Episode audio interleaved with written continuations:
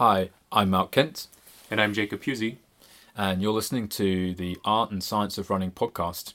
If you climb, then you will see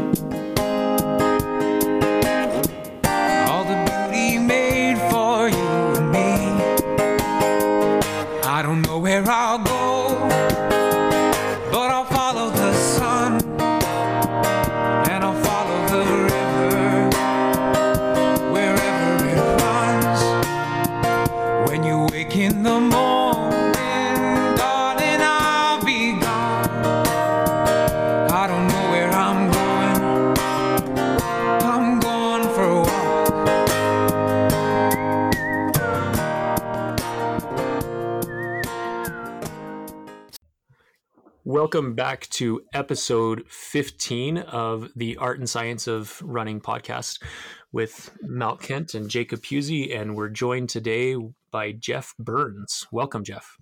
Thank you. It's great to be here. Yeah. Thanks for making this time um, in your busy schedule. Um, you you've got quite a lot going on. Um, you're you're currently working on your PhD in kinesiology and biomechanics, correct, at the University of Michigan? Yes, sir. All right. Um, prior to that, you um, you worked in biomedical engineering. You have um, bachelor and master's degrees in in that, and you and you actually worked in in that field for a bit. Is that correct? Yeah, yep. I worked uh, as an engineer for St. Jude Medical. They make pacemakers. So did that and then came back to Ann Arbor and was a research engineer with the Department of Orthopedic Surgery, doing more, uh, you know, applied biomechanics research uh, with surgeons and residents. And then, yeah, then came back to school to study my one true love. wow. Now, did you do your undergraduate work uh, in Ann Arbor as well at the University of Michigan? Yeah, yeah. I did. I did it um, undergraduate and masters both here. It's again wow. the place is close to my heart. I bleed maize and blue. wow. Um, and and for those, even though most of our listeners will be um, running runners and or running fans. Uh, I think most people, when they think of the University of Michigan, they think of of football or basketball, which they've had some really good teams there. But um, the University of Michigan ha- has also had some some good uh, track and field athletes. And obviously, academics is a very strong suit at the University of Michigan as well. They don't. I'm not discounting that, but um, in the headlines, a lot of times it's the sports teams that, that get a lot of attention. So. Um, yeah, yeah, there is a, a storied, rich history here of, um, uh, I mean, yeah, track and field across the board, but it, definitely, especially distance running with Ron Warhurst um, is, you know, a veritable legend in his own right. Having coached, um, you know, he's got a handful of Olympic medalists under his belt from Brian Diemer in the steeplechase, Nick Willis, two medals in the 1500, as well as Greg Meyer, um, Boston Marathon champion. Um, yeah. So, and then you know across the board, all Americans and Big Ten champions and whatnot. So um, I had the privilege to to walk onto the team when I was an undergraduate and be here for Ron's last couple years, and it was that was truly a you know one of the most important formative experiences of my life. Was feel like it was it was a you know all of the academics and science you know side of it get that but but studying under Ron or learning by observation, you know, was was truly um, it was it was like like learning the artistic side of it, studying yeah. from an artist. Well, and that's one thing that I appreciate about you. Um, you've got a background in engineering, um, and you're studying kinesiology and biomechanics, but um, you write like someone who you write like an artist, not like a scientist, and that's that's meant to be a compliment to both scientists and artists. Um, obviously, you're capable of writing uh, in in scientific genres as well, but um, one of the reasons we wanted you to be on the show was because of a couple of articles that you've written, but one of them particularly uh, entitled "Trading Souls for Souls" um, on your on your own website. Um, that was a thing of beauty. And um, I was an English major, one of the many liberal arts majors that I was once um, a part of, um, and and have at least been taught how to appreciate um, good writing. And and you're a good writer. So thank you and congratulations. thank you, thank you. That that actually really means a lot. It's writing is one of my passions, and I don't I don't get to do it enough. And it's like when I have to write scientifically, it feels like pulling teeth for for journal articles. And I do. It's it's my preferred form of expression, and so that that compliment really does mean a lot. So thank you. Awesome. I wonder, uh, you know, for people out there, just kind of set the scene a little bit. Um, would you be able to kind of put some words and describe um, what what it is that you do today? So, like, um, uh, you know, what you, what your PhD is about, and um, and maybe a little bit about how that might relate to to runners generally around. Yeah, definitely. So, um, as Jacob mentioned, I uh, study running biomechanics, and my thesis is on um, modeling runners as systems. And I'm focused on what's called the spring mass system. So that is the simplest, simplest system that can describe the physics of a runner. And the what underlies it is what's called the spring loaded inverted pendulum. And that's a really fancy way of saying a pogo stick. So this pogo stick is just a mass that bounces along on a spring and it has the fewest degrees of freedom. So those are essentially the number of variables. Fewest degrees of freedom that describe running, which is forward motion with a flight phase and a stance phase.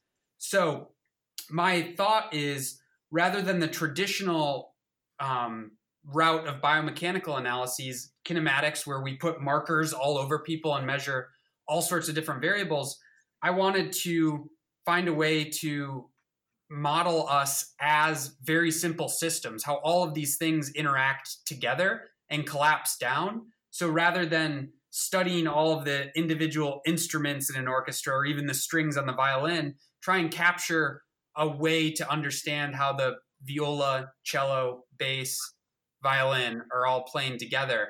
And so this system, this this spring mass model has four variables: the stiffness of the spring, the angle it hits the ground, the length of it, and the contact time that it's that it's in in with the ground. So with those four variables, you can capture the salient physics of each individual runner. So that's the background.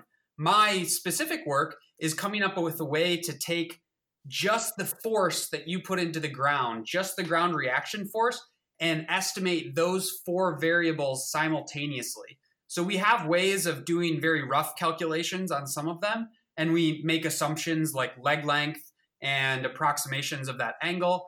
Um, but I wanted a way to make no assumptions about your system, just take it blindly and just let the data inform those four fundamental parameters of your body so that we can then study how they tune themselves slightly. So rather than thinking that you have a constant quote unquote leg length or center of mass length, how does that effective length tune step to step to step? How does the stiffness tune step to step to step? How does the angle? How are these things interacting? So that's what my my work was coming up with a mathematical way to do that. Um, so that was the first piece, and then the second piece was applying it to different groups of runners. So one project that I'm just finishing up now looked at a group of uh, elite Kenyan runners and this was in conjunction with the University of Cape Town in South Africa, where they collected all this data. Um, and then with my collaborators, I went and started doing this analysis on it. So we have a group of elite Kenyan distance runners comparing it to just some recreational club runners. And we want to study how do these, you know, very good fluid runners behave like this very simple system versus, you know, your standard standard runners? Um, because we can you know it's one of those things where with form we all know it's like we, we know beautiful form when we see it. My my phd advisor has this term i love ocular significance not statistical significance ocular significance.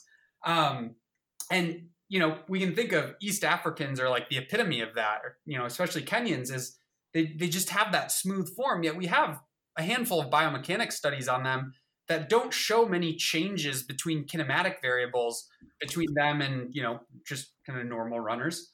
Um, but i wanted a way to say like something is going on systemically here. So the hypothesis was that they behave more like this simple system. All of those variables in their legs and their body collapse down to that that very simple system and act fluidly together so with this mathematical method developing, we have now a way to quantify how much they behave like this spring mass system versus the recreational runners. And one of the coolest things was um, I have I have visuals for this. It's it it's much easier to show it than to say it, but I'll try. Their their force, the force that you put into the ground, we call it the ground reaction force. It looks kind of like a giant bell curve. Um, and if you heel strike, you have a little hiccup there. We call it the impact peak. Um, and this spring mass, this simple pogo stick model, its ground reaction force is a perfectly symmetric bell curve and with no no noise going up or down it. And so what we found was the shape of the Kenyans' curves, even when we controlled for foot strike, um, all different conditions, the shape behaved more like this simple system. So their all of their all of their um, body segments were functioning in coordination, collapsing down to this spring much better. Their horizontal and vertical forces were better coordinated, better aligned. Um, so that was the second piece of my work was now applying this method to this group to say like, hey, here's a way to systemically anal- analyze these two runners and see what's going on. Um, and um, yeah, so that was the next one. And then the final one of the final pieces is I have an ongoing study called the biomechanics of the sub four minute mile. So, uh, looking at the kinematics, the joint movements, um, kinetics, forces, and energetics, the oxygen consumption of elite middle distance runners. So, guys who have run under four minutes in the mile. And I've finished collecting data on those guys, and I'm now just collecting data on uh, sub five minute milers as a cohort to compare against. But then I want to use this model to answer the question across a spectrum of paces how do runners tune those four parameters as we increase from eight minute mile pace down all the way to four minute mile pace? How are we adjusting that stiffness, length, angle, um, you know, person to person, step to step within paces? What are the variances on those values? Um, do they get tighter, wider? Um, so, really, a method to across different people answer questions about you know kind of systemic barometer of how we how we bounce along on the ground. Yeah, there's a lot of like really cool stuff in there. I was just like writing notes as you were talking, and uh, one of the things that I, I, found really interesting when I when I looked into what you were doing and, and started to follow, even just on social media, what you were up to, um, was the the way in which you were not just restricting yourself to the lab conditions, but you were getting outside and observing and measuring stuff outside. Um, clearly, that's kind of a big, big, part of what what you do and how you do it. Um, could you could you uh, tell us a bit about that? Because I saw some stuff that you posted where, um, you know, obviously some of the some of the uh, elite guys in the local area or, or what have you. You know, I, I think I saw them running on a track, and you were kind of working with them on a track. Like, is is that kind of a key? Is that part of your your uh, your project work as well? Is is like when these guys are in town, you, you you take that opportunity to measure them? Yeah, yeah. So I um I haven't none of my dissertation work specifically is going to be field based, but I really like all of this is setting it up in the lab with my ultimate goal to be able to go out in the field and do this because at the end of the day, like that's that's what matters and that's where the richest data is is what we're doing outside. Um, so I, I have done like I had one study where we'd use just cadences and set frequencies um, at the 100k World Championships to study how those change throughout a race. But then also, is this, is this the one? I don't mean to interrupt, but is this the one that you were running in, or? Um, yep, this- I was in the race, and that, that's how I was able to um, uh, I guess it gave me gave me the credibility to reach out to all of the participants and ask them to be in the study. yeah, and, and I failed to mention any of that in the intro, but um, Jeff is a quite humble but very accomplished uh, ultra runner. So not only did he run for a a a middle distance powerhouse uh, at the University of Michigan, or a distance powerhouse. He he has extended those distances and and has dominated on the national and world level um, in the ultra running um, distances. So um, now, now you can t- talk more about your study at the 100K World Championships. Were were you fifth there, or Yeah. what was the? Yep. Yeah, that's okay. So Yeah, there you go. but yeah, so that was that was one where we we looked at um, we got the just the cadence tracks from from the uh, all the watches because you know now our watches have accelerometers in them, which is awesome, and I think a really untapped resource to study how something as you know I like I like step frequency as well because it's another one of those I would say quote unquote systemic variables. It's a it's a product of everything going on in your biomechanics. Um, so we just looked how that you know, when, when we got to the race, is funny story is it's a totally flat 10 by 10 kilometer. So it's a 10 kilometer loop that you do 10 times. And I get there, and the first thing I think of is like, as a scientist, I'm like, oh my gosh, this is the most beautiful repeated measures design. I have to find something to study. Um, so that's where I came up with the idea of, of getting cadence from from the watches, and it and it did. It truly panned out to be an awesome study because it's like we had official race splits. We had the tracks. We could line them up with the Garmin um, from the from the data from the watches, and just monitor how these things changed or didn't throughout the race. Um, so that's one that you know I've done in the field. But then to the original question uh, about working with guys that when they're in town. Um, so a lot of the guys when they've come through, if they've been uh, subjects in in the study, um, especially the middle distance guys, because we do have you know, especially with Nick Willis in town, who's um, uh, somebody I get to run with a fair amount and bounce ideas off of. But he has a lot of guys coming through, training partners and whatnot. Um, they will come into the lab and we'll record them here. But then I'll go out and if they're down at the track working out, I'll go down and talk to Ron and we'll we'll talk shop with biomechanics there. I would love to then. I mean, so that's from a very I would say qualitative standpoint, but I'll take videos and stuff so we can then go back and review them and, and work with them on that side. Um, so that's that's kind of more of a one-on-one thing. Um, but then I would also love to to work into a way because it's like again, I'm sure you know this with RunScribe, but we have we have so much ridiculous technology now that we can use. Like our iPhones have 240 frames per second cameras. That's lab grade. You know? like, like so I'm, I like my mind is always spinning with with them is like how can we how can we like leverage this just easy easy technology to answer cool questions? What i'm really excited is our, our indoor our new indoor track building um, has force plates embedded in uh, one of the uh, practice lanes going around the track. So Wow. actually in my original um, irb um, review board application for the sub 4 study i put in a, um, a big section on doing the entire same thing as the study, but in the building there, because like we use IMUs, inertial measurement sensors, for motion capture. So we could go to the track and, and do it remotely and have them run on the force plates. So it's like totally field based. That's something again, like all these things I, I would love to do in the future. Um, once I once I finish this dang thesis. but yeah, so try and try and I try my my mind is always on how I can take what I'm doing to the field because that at the end of the day is not just what's most interesting to runners but what's actually useful because at the end of the day like everything that goes on the lab if we don't have a way of getting it out on the roads it's not helpful Yeah. Now we, we've got some notes that we wrote down here on the paper, and um, you you won't be surprised to know that uh, the hot, like kind of like in, in, in the large letters is um, is, is sort of shoe design, shoe development, and and, uh, and obviously a lot of um, the evolution around uh, shoes. We had a chat in our previous podcast with we're lucky with uh, Alex Hutchinson, and uh, he was kind of giving more of a journalistic, you know, opinion on uh, what he'd seen. But clearly, you know, the work you're doing has a direct linkage into um, in, into how you know how how shoes operate and what shoes can do in terms of affecting affecting the runner.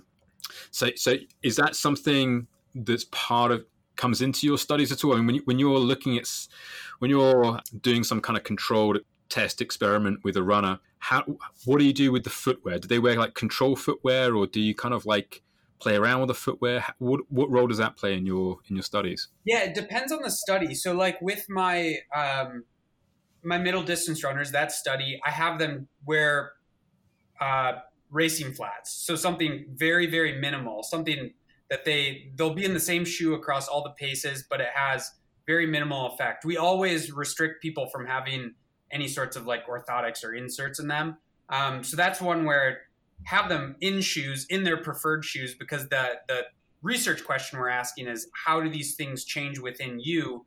We want this to be you know representative of your most natural mechanics. Um, in the study with the Kenyan runners and the recreational runners, we took data in both barefoot conditions and then their habitual shoes.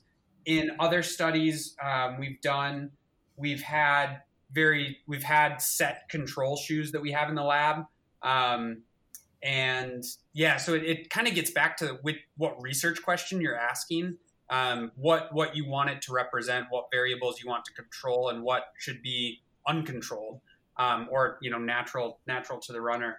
Um, but then getting back to the the actual model that I'm doing, one of the parallel things that I'm really curious about how you know that I think is is a really exciting application to this this technique that I've worked on is the footwear question.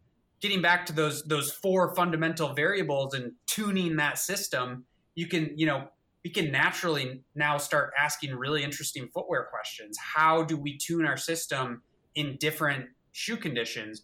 Do we adjust stiffness of our body and, and alter that effective length and angle we hit the ground? Or do those length and angles, do, does that stay the same and we are tuning the stiffness or do they all change and reorganize themselves? So the footwear track is something I really, really want to explore a lot more um, because I think it is, you know, as runners, we're we're we're connoisseurs of footwear, right? Like we that's that's our one piece of technology. I guess maybe you know maybe your shirts or shorts. I'm very picky about my shirts and shorts too, but because it's such a it's such a limited like you know we have we have so few bells and whistles. The few bells and whistles we have, we've become very intimate with them. but it's interesting because any changes in those then do bring out you know large changes in um, whether it's you know mechanics or comfort preference, things like that. Um, yeah. Yeah, yeah. And just to explain for some of the viewers out there um, who sort of picturing some of this and making visual pictures in their heads as, as we yeah, talk. Um, uh, a lot of uh, a lot of what happens in, in, the mechanical system of the body, mm-hmm. um, and, and, in sort of cl- classical um, uh, Newtonian physics, then um, then we often, I guess, re- we reference the center of mass of the of the body in terms right. of how how we move things and around and um, and so when you're talking about effective length of that sort of leg lever, essentially, if someone did a squat and sort of flex the knees, that kind of thing, that would reduce that effective length. Yep, exactly. You can think of it as yeah, your center of mass.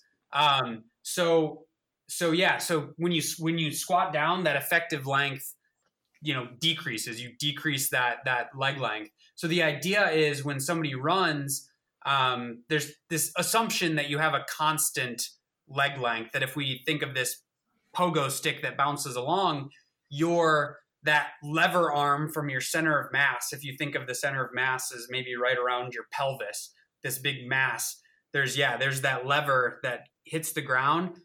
But when it hits the ground, that compression um, is changes the length of it functioning like a spring, so it then goes back. Whereas when you're saying you squat down, you are not that is yeah reducing the length of it but not storing it as elastic energy. Um, but yeah so so the idea is that when we run we have this effective length from our from our center of mass that is our lever and kind of systemic. And the common assumption is that it's about the length of your leg. Um, but when we look at ourselves as systems slight changes from that on the order of a couple centimeters have enormous difference on these other parameters. Um, and that was one of the things I wanted to get back and study is like how even, you know, step to step, if that effective length is changing by a few centimeters, um, that, that has a big effect on how you're striking the ground and interacting with the ground.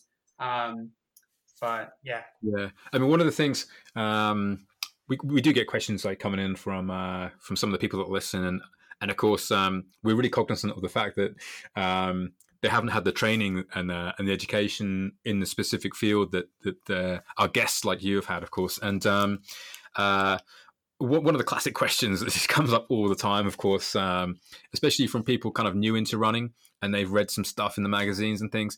You know, it comes back to this whole foot strike thing, and um, you know, we, we could ask this question to a number of our, our guests that come on the podcast, but I feel like I got to take this opportunity because it's something that you just kind of do week in week out. Um, you mentioned about you know with the guys in Africa, kind of like you know um, taking sort of re- re- removing the effects of of people having different uh, foot strikes Yeah. um, and, and biasing the data. What's your kind of take from from what you've seen um, from being a runner yourself as well?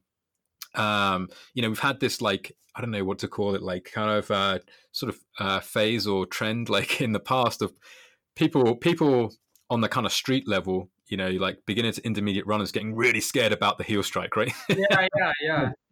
I mean, what's um, um, you know, clearly, clearly, it's going to have some effect on this on this nice, smooth force uh, bell curve. But like, what's your uh, both from your kind of personal running um, uh, perspective, but also uh, scientific perspective? What's your take on the whole kind of like forefoot, midfoot, um, heel striking, and like, uh, and and how that affects things um, in terms of in terms of gait and, and how the person runs? Yeah, great question. Um, and you're right. It is it is this like thing that is burning and like a lot of people think like like saying like I'm a heel striker is like some sort of like personal failure. Not at all. I will say right now, if you are a heel striker, be proud. It's okay. It's normal. Like heel striking versus forefoot striking, even if you look at indigenous societies, like there's been cool anthropometric or not anthropometric, um, anthropological studies of you know still functioning indigenous societies looking at footwear there or foot strike there. Heel striking is normal in habitually habitually shod barefoot habitually barefoot communities. Like it's it's it's normal. It's it's like the human body is designed to do that. um, I would say also do not try to change your foot strike. Maybe there are some um, exceptions to that, but the vast majority of people should not try to change their foot strike. Um, but what what you can do is, I think, and this is this is what's really important is not all heel strikes are created equal, and not all forefoot strikes are created equal. You can have extremely efficient heel striking, um, and efficient not just energetically, but um, in terms of coordinating the energy transfer through the gait cycle. Somebody who heel strikes but does it very quickly and efficiently and under their center of mass, um, that that that will be you know that's that's fantastically efficient. Um, you know, somebody similarly can be a forefoot striker and you know overstride or or have high braking forces or something like that. Um, so that's that's what I would say is is you know even looking at like some of those Kenyans we had in the study, um, about half of them were forefoot strikers and half of them were were rear foot strikers, and the rear foot strikers were very efficient with their foot strike. And, and when I say efficient, I mean not just you know shorter contact times, but the energy, the the coordination through you know the vertical and horizontal forces, um, spring mass behavior like that was was very very clean. And that was that was one of the really exciting findings of that study was even when I took a you know two rear foot strikers, the rear foot strikers in the Kenyan group had a, a ground reaction force curve that was much more similar to this simple system, which meant that they were still, even though it was rear foot strike, still very efficiently moving their body over it. So so yeah, I would say it's um, to anybody listening that that is worried about their foot strike. Don't don't focus on changing your foot strike. Focus on becoming more efficient with your mechanics, and that comes from not thinking about changing how your limbs move, but just asking your limbs to do things that demand more efficiency, i.e., doing hill sprints or just sprints in general, um, plyometrics, stuff like that. I think the more the more you stress your body with a diversity of challenges, it responds as such. And that's one of the reasons why whether you run ultra marathons or middle distances, speed work is one of the most important things you can do because it tells your body to it, it asks your body to function more efficiently mechanically. Um, Yeah.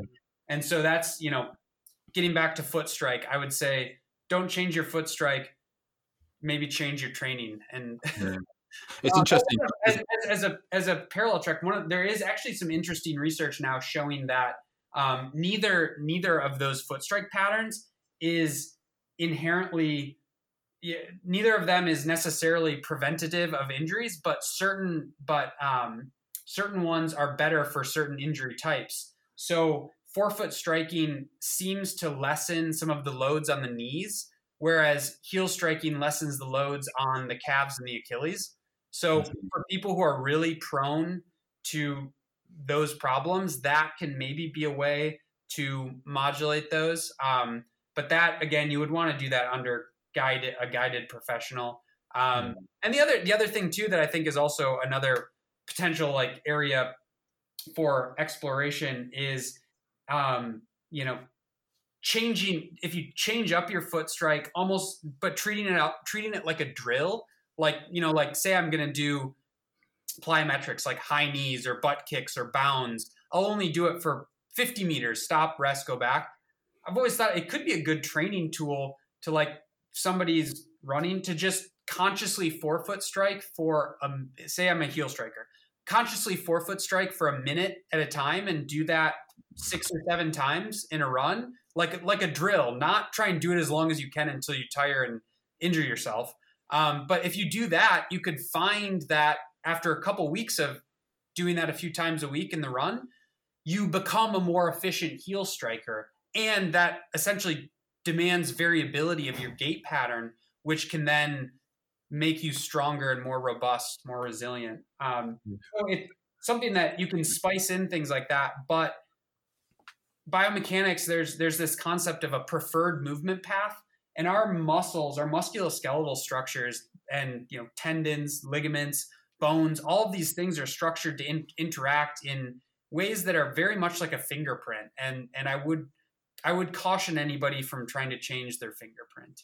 substantially. You can yeah. improve it, make it more efficient, but I would say overhaul is not a good idea.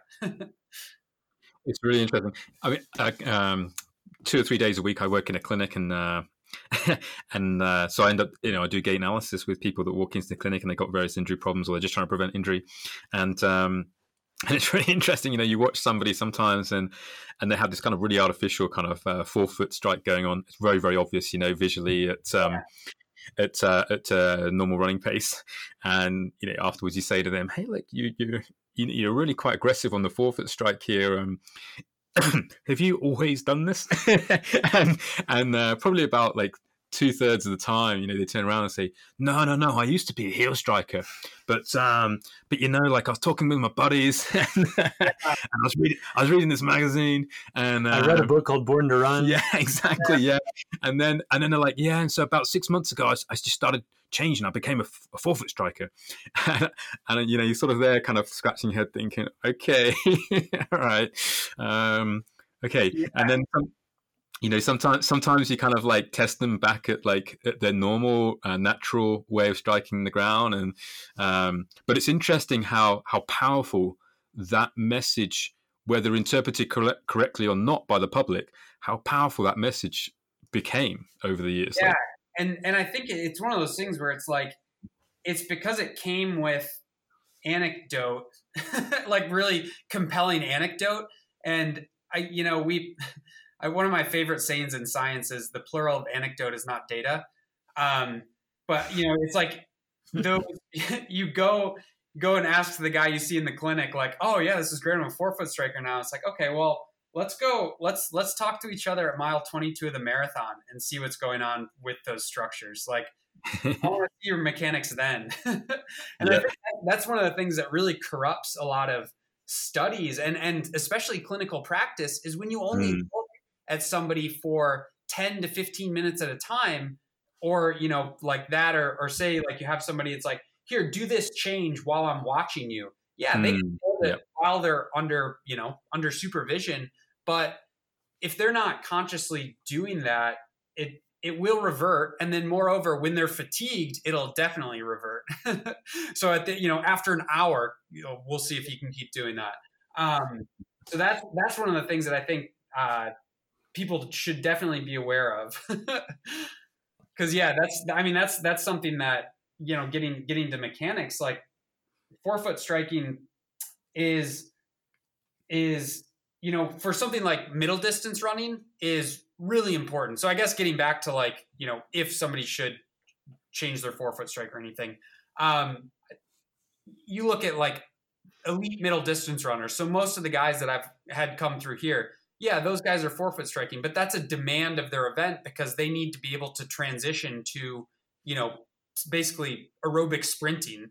Um, whereas like a marathoner, it's it's really it like if you're running a marathon, there's a really good chance that you probably can't do it forefoot striking.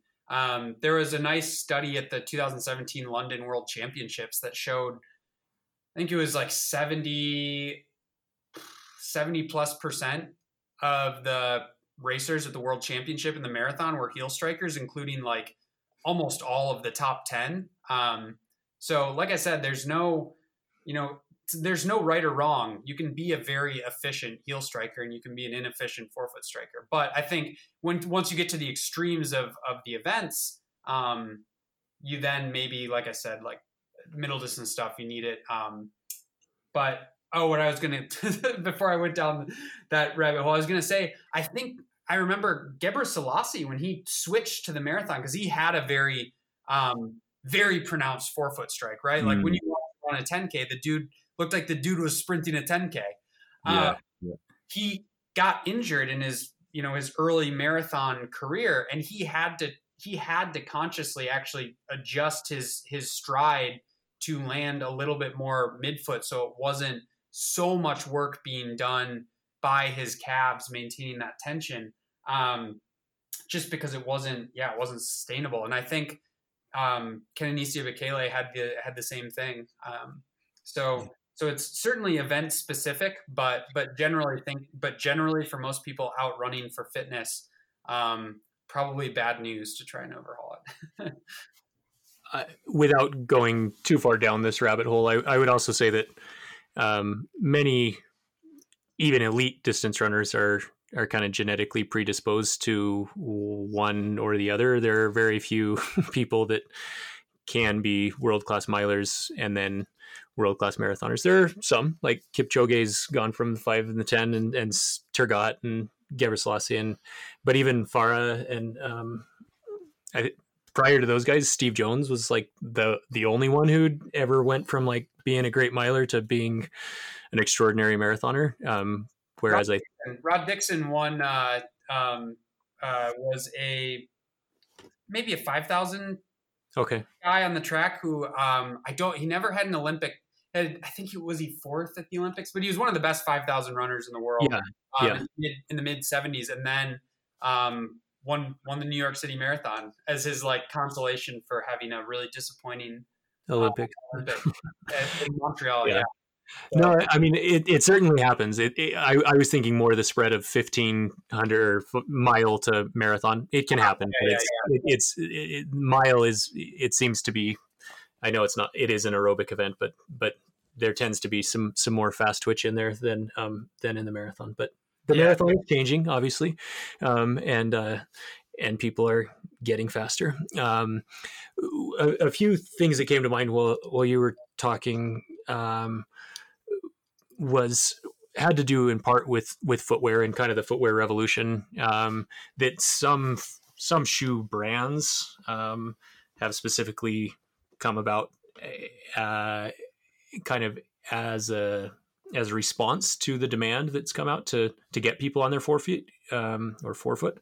Um, in fact, you and I have been running for a brand that came out of that yeah. crucible uh, for ultra running for quite some time, um, and it's how we met. Um, just just for context, I I had followed um, Jeff as a as a fan. Um, and we were both supposed to run JFK. And uh, let's see, and Jeff uh, Jeff wasn't able to race, but you were already there, and and you just like jumped in at the last minute and helped crew for me.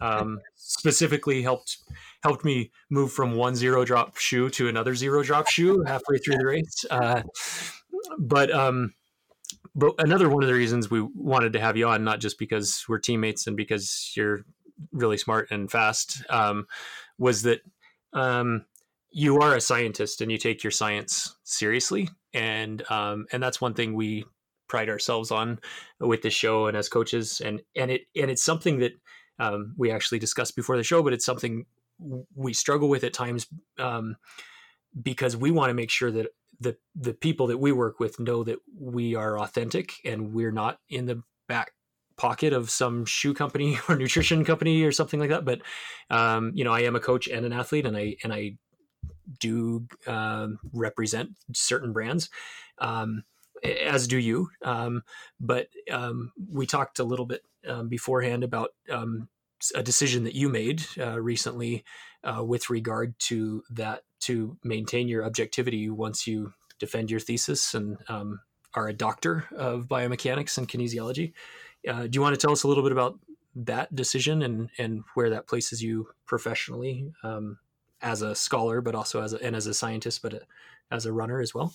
Yeah, yeah, definitely. So moving forward in 2020, as you mentioned, for the last last few years, uh, I've run for Altra Running, um, zero drop shoe company, and you know I've, I've loved their products. Um, done logged many thousands of miles in them, um, but I always it's funny when I when I signed my first contract with them. It's one of those things where it's like signing a professional contract as a runner and it should be this thing like oh my gosh i made it. But it, it in many ways was was really like an uncomfortable thing for me because running as i said at the beginning it's my one true love and it's it's my passion and it suddenly felt like i was mixing business with pleasure. Um and and you know with running contracts a lot a lot of people um for me it's running was never at all about money or, or financial incentives on any side of it. Um, and the like the flip side of it is like you need to fund yourself to do it. Like if you want to travel to races or or even as simple as going through many many pairs of shoes. Um, so that was something that you know they supported me and helped me you know get around the world and, and race at all these races. Um, but when I was working professionally as an engineer, I was flipping the bill for that stuff myself and and it was a financial hit but it was it felt like it was very like it was just everything was on me. Everything was an investment in that joy and whether you know whether i succeeded or failed was all you know i owned it. I owned every aspect of it and i i loved that independence and and it truly felt like a very authentic relationship with the sport.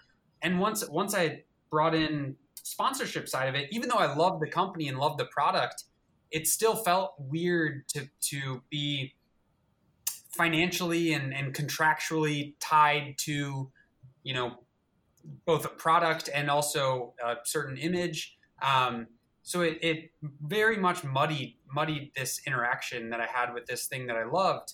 Um, and even even as simple as things like, you know, having in, in contracts performance bonuses I hate that that about the sport of running. I think it's one of the worst things running. You know, for most people who don't don't know this, a lot of professional running, like the the lion's share of contracts, is based on performance bonuses, and this is actually different than most other sports. Um, even like professional cycling, one of our closest analogs, most of those guys might have small bonuses for really big races, but generally they're salaried employees for their teams. And I think the performance bonus structure is just like to me that was one of the like most corrupting things for the relationship with the sport is I hated seeing these dollar figures attached to the goals that I loved and held dear to my heart where I was like I looked at them like I would pay that amount to accomplish that. Like then, like you know if if I had that sum. Um, like to me like by then you know monetizing these results I think it I think it creates a really inauthentic um, at least for me, it was relationship with that outcome where it made running a means to an end rather than the end in itself. So this was something that just created a lot of anxiety in me, and and I wanted, you know, now that moving forward next year, like once I graduate, and, and I'll hopefully be able to, you know, I probably won't be able to go to as many races as I want, but it'll go back to being um, back to being kind of the, the thing that I love. And I, I mean, like I said, I I love the shoes, you know, that Altra makes, and I probably will still continue to log thousands of miles in them. Um, but but yeah, so it'll be that, and then you know, that's all personally. And I think this goes hand in hand with it. But as a scientist, I really, I, I feel uncomfortable being contractually bound to a, you know, a shoe company. And if I'm going to be doing any sort of biomechanics research that involves footwear, that's now a conflict of interest I have to disclose. Um, but you know, also selfishly, it would preclude me from working with other shoe companies, you know, contractually, which then that would still be a conflict of interest, but I think it would be more of a professional relationship with a shoe company than a um, you know an athletic one. So having that freedom, freedom to praise as well as freedom to critique is something that I really, really cherish in myself and, and want. And that's what getting back to. So yeah, so 2020 and beyond, I will be going back to being being a blue collar I love it um, and and appreciate it. Um, I know that you know you are authentic and and you would do your level best to to speak truth to whatever it is that we're talking about and and I feel like you have been This episode of the Art and Science of Running podcast is brought to you by The Feed. The Feed is an online sports nutrition store based out of Boulder, Colorado. The Feed offers a large variety of sports nutrition products, recovery tools, and supplements for endurance athletes. As an Art and Science of Running podcast listener, you're invited to become a Feed VIP and receive 15% off all your orders. That's 15% all of your orders. To become a Feed VIP, please visit clubs.thefeed.com forward slash art science run. Don't worry, if you can't remember it, we're going to put the link in the show notes. But that's clubs.thefeed.com forward slash art science run to receive 15% off all your orders at the feed. Thanks again to the feed for supporting this episode. in this in this ongoing shoe debate um, Yeah. about some of the newer technologies, and I don't feel like it's coming from a place of us versus them. It's coming from a place of objectivity and of of science. Um, I, I even appreciate that you've expressed ambivalence towards some of the the hype that things have um, have got, received, but um, you, you you have talked um, a bit, or you've you've written and discussed um, a, a goal of regulating um, Yeah. the the innovations or the at, at least the stack height um, of of shoes, and um, so we can we can go back if we need to. But um, do you want to? I, I guess we're specifically talking about uh, the latest technologies with Nike Vaporflies um, and or four percents and X percents and Alpha Flies. Um, we've talked about it on this show before, um, but and, and, we actually mentioned you specifically as as someone, uh, one of the the voices um, in the discussion. Um, but but we wanted to have you on specifically to discuss um, both your proposal of regulation and and and why. So Yeah. So what our proposal was was just a simple midsole thickness limit. So say footwear, foot, you can make anything you want under the sun, any any sort of energy return, any construction, but just in a specified a, a, spec, a specific space. Um, that is, you know, every we all know what stack height is on a shoe, or you know, if if if our listeners don't know, or the listeners don't know, um, it's that you know the thickness of the midsole. And most, you know, you'll find it listed anywhere online of you know running shoe companies and whatnot. Um, but yeah, it's the thickness of the midsole, and most most marathon racing flats for a long, long time were on the order of 20 to 25 millimeters, and that was where the Vaporfly, or I guess stepping back even further, you know, Hoka's business model, um, you know, rocked the world uh, almost a decade ago when they came out with these maximal shoes, and those have very thick, high midsole thickness stack heights. Um, and that was when the Vaporfly came out. That was the thing that jumped out um, for anybody who's seen one or held one in person. To me, that was the most striking thing. Was oh my gosh, this thing is so thick. Like it's actually, I believe it's thicker than all Hoka models, except maybe the Bondi, which is Hoka's thickest one. Um, so it's it's an enormously thick shoe. Um, but it gets back to the importance of how the shoe functions. And and I don't know, you know, if you guys have uh, how deeply you've covered that in past episodes, but it, it really is this system of components, this foam that's incredibly light but ultra resilient. That means it's much lighter than traditional foams and costs less energy to carry, but also returns more energy. So because of those things, you can add a lot more of it to the leg. Um, then you can stick a plate through it, stiffen it up, which gives stability to the foam. Um, and also changes the mechanics of the, the MTP joint under the ball of the foot. Um, all of these things, you know, function. But but what the crux of that is, all of that is only allowed because of this this greater and greater real estate of the shoe. We're extending we're extending extending the effective leg length of the runner, um, giving more and more real estate. So thought really, you know, as soon as the shoe came out, you started hearing all sorts of, you know, things of like, oh, we need to ban it. We need to ban plates and shoes. We need to do this. I thought, like, okay, we need to step back here because we really have, in essence, two questions. One, should we regulate footwear at all? And two, if so, how should we regulate it? And I thought, like, in order to have a productive debate about that first question, which is a separate debate, we need to have a really good answer to that second question because other otherwise it's going to be a really messy debate across the board with irrational proposals, people distracting with, you know, different types of arguments. So if, if we're half of us is arguing shoes shouldn't be regulated, others are arguing it should be regulated, but it should be energy return or it should be you know plates. We need to we need to line up a really good regulatory strategy first and then decide whether or not we want to regulate because they're two separate questions. So I thought, okay, the best, you know, what's the best way to regulate this?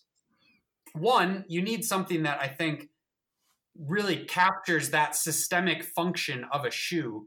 You know, no one component is necessarily mechanically you know the catch all. So I think any any mechanical, you know, any mechanic mechanics level regulation on function, I think, is just a band aid approach, um, piecemeal. Two, it needs to be enforceable. Like, say we ban plates and shoes, now we have to MRI shoes. Like, what what race has the money to do that? Maybe maybe a world marathon major could CT the shoes of the top finishers. You want to take like a local marathon who's not who's not going to pay a thousand dollars to have doping control, like let alone you know a couple thousand dollars to, to, get an image of the shoe. So yeah, so plates, and then then you could get into the argument of like, okay, we're banning plates. Like how much plate? Ninety percent of the shoe? Seventy five percent of the shoe?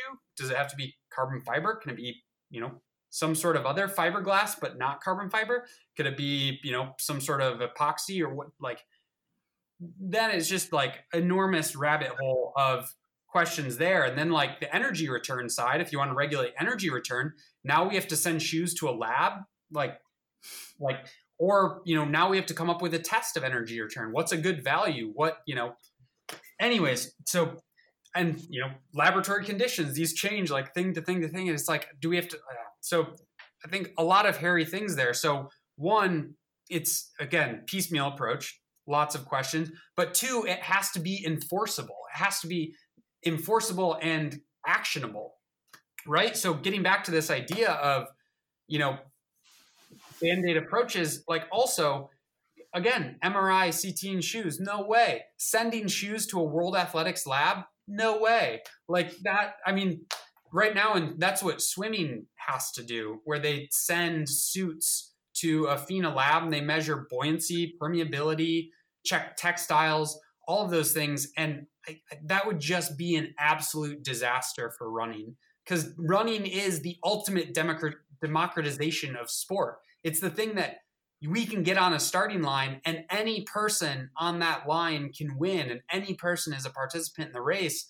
So, I mean, I think to have some sort of, you know, regulation where shoes have to go to a lab, that would just no way, non-starter. Two, it would actually open up the avenue for cheating even more because I mean, we saw this at the 2016 Olympics. The Vaporfly mm-hmm. prototypes were resold to look like the Nike Streak, but they had the, the Vaporfly sole on them.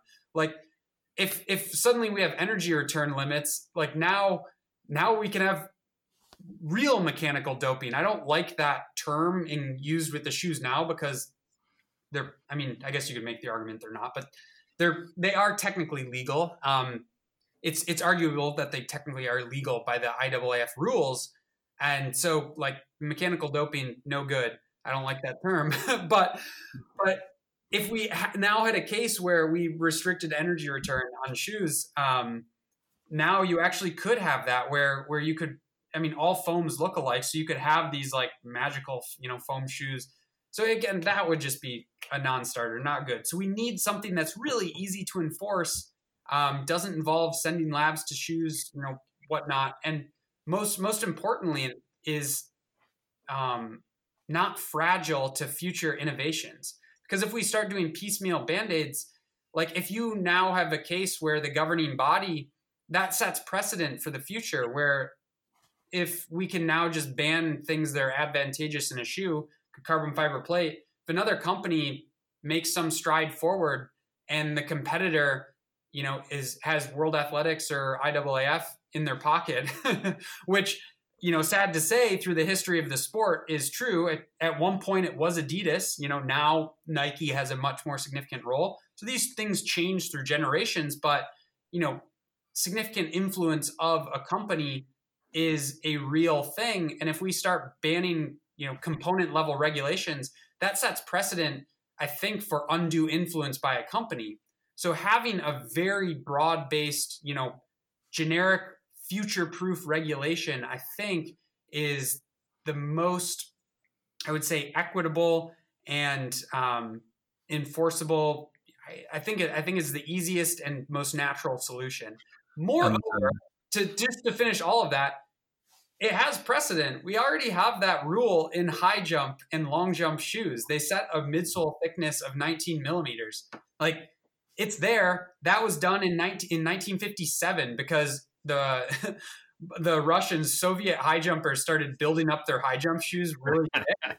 um, and Yuri Stepanov set the world record, I think, with his shoes had like a 30 millimeters, three centimeter lift built onto them. They had guys that were jumping with like 50 millimeter shoes.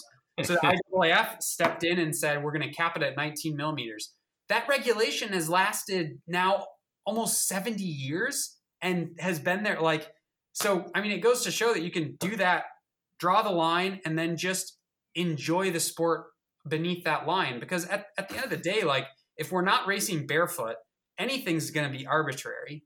Um, and so, if we just do it now and define the, the idea behind this midsole thickness regulation is that it defines the space on an athlete that is a shoe, right? So it mm-hmm. says, it says, we all are going to be wearing shoes your shoe can extend this distance from your body. If it's 30 millimeters, if it's 40, say it's 40 millimeters to include the Vaporflies now. Anything within 40 millimeters, do whatever you want. Because um, this is something we should clarify too. Like, as long as there are no energy sources in a shoe, like a battery with you know a motor or something, it's all passive. So there's no energy. You can't have any generation. The best thing you could possibly have is a perfectly elastic element that has 100% energy return and is almost infinite or you know infinitesimally light lightweight. That would be the ideal thing. We're very far from that but the vaporfly moved much closer to that than other shoes. But the idea being this space on our foot is you know let's optimize within that space. What is a shoe?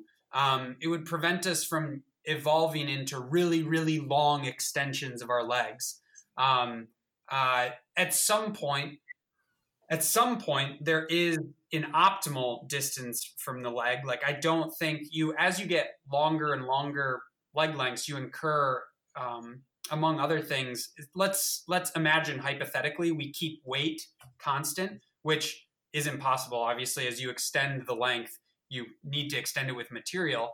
Um, but at, if, say we had an ultralight material that had nearly neg- negligible weight as we got longer and longer, what happens mechanically is there's what's called a stabilization cost. So both in swinging your limb as well as landing, um, that longer and longer leg incurs a greater and greater cost to stabilize. So the optimality is not just getting longer and longer legs to take these huge, long bounding strides um, and storing and releasing tons and tons of energy with it, with each stride. Um, you have some point that has this optimal length, but my fear and suspicion is that it's quite a bit longer than what shoes are now. And we saw Mm-hmm. that with Kipchoge's Alpha Flies at the 159 attempt, um, which were like the Vapor Flies, but I mean, looked like maybe almost a centimeter, maybe more thicker. Um, and so you could start to see this leg length creeping up. And, you know, some people you could take your imagination to even be like almost like carbon fiber blades or something extending. I don't know if that would be feasible, but this idea with a midsole, you know, thickness regulation, if somebody wanted to have blades on the bottom of their foot, great, do it, but keep them within the limit that we set. um, And- and that's, uh, the the, the, um, the proposal that you put forward, I'm, I'm right in saying that went to um, went to the journal in, in the UK. Is that right? The, um, the medical Yeah, journal. what we we swung for the fences on that one because we said the you know the most widely read sports medicine sports science journal in the world is the british journal of sports medicine um, and a lot of times when we have controversial issues whether it's um, you know pistorius back um, when that was going through they've published a lot of opinions and thoughts on things like the um, dsd cases with Caster Semenya. Um, so we thought this is this is the voice um, of sports science that that we think will get the most attention, and so that's where we wrote it up and submitted it to them, and, and luckily they saw the the value and utility in it as well, um, and put it out. And Yeah. got the the goal was it was like, well, you know, I I I'm I'm I don't want to say I'm ambivalent, but I can see I really can see both sides of the argument for regulating and not regulating, and um, and I think whatever the IAAF decides to do can live with it. But I thought this was this was what I felt like was best for the soul of the sport, um, and so thought like, well, try and try and get my voice heard and get the idea out there, so that no matter what they decide, at least we can say they had a good option. Mm. And you came up with. Um, correct me if I'm wrong here. Was it 31 mil that you came up with? Well, so right? this, was actually um, we used 31 millimeters in the piece um, as an example, not necessarily Oh, yeah. I'm not specifically proposing that. So the 31 millimeters came from the uh, the original prototypes um, were measured at that. So the first study done at the University of Colorado, where they measured the energy cost of runners in these shoes, they were using they're actually using prototypes of the shoe. They weren't using the four percent that was available um, at the retail level, and so they measured it and they measured it at 31 millimeters. Nike listed on their website the 4% at 31 millimeters. And so with those two pieces, I thought, okay, we should, if, if we're going to say the Vaporfly, and, and the, the piece was originally written at the time of the 4%, the next percent hadn't even been rumored yet. Yet. Um, so when we wrote it, we used 31% because the original piece actually didn't even have a thickness recommendation. It just said whatever, what, you know, whatever the IAAF thinks is appropriate, set it at that. If they want to use current models, set it at that. If they want to do something more restrictive, set it at that. But just pick a limit. And that's how I feel. Is, is I'm I'm more I'm less less um I, I don't feel strongly about what the absolute number is. Um, more so, just think that you know it'd be good to pick one. but so that's where the 31 came from. Um, I actually think it's quite funny that Nike listed the four percent as 31 millimeters, and part of me wonders if it was like if it was purely from what the prototypes were and they didn't care, or if there was something of like masking how thick they actually were, because most independent like Runners World Shoe Lab, I think, had it at 37 millimeters. Other Whoa. like, That's quite a difference. yeah, well, Nike has a few scientists on their staff as well that might have been able to measure. Um, Oh, I'm sure. No, that's what it is. I definitely know they know the four percent was quite a bit thicker than 31 millimeters. yeah, no, I, I was just joking. there. Yeah, yeah. But then, um, and then the next percent I think is like 39, 40 millimeters. Um, so yeah. So I mean, if we set it at 40 millimeters and, and included all current models, great. Um, if if I had my absolute like keys to the kingdom, I think I would set it at like 25 millimeters um, and roll back the last couple of years because I really do think that it it, it would really benefit the sport to Mm. preserve the past, you know, four decades rather than the past three years. Yeah. Um, it's interesting because we were talking about that before.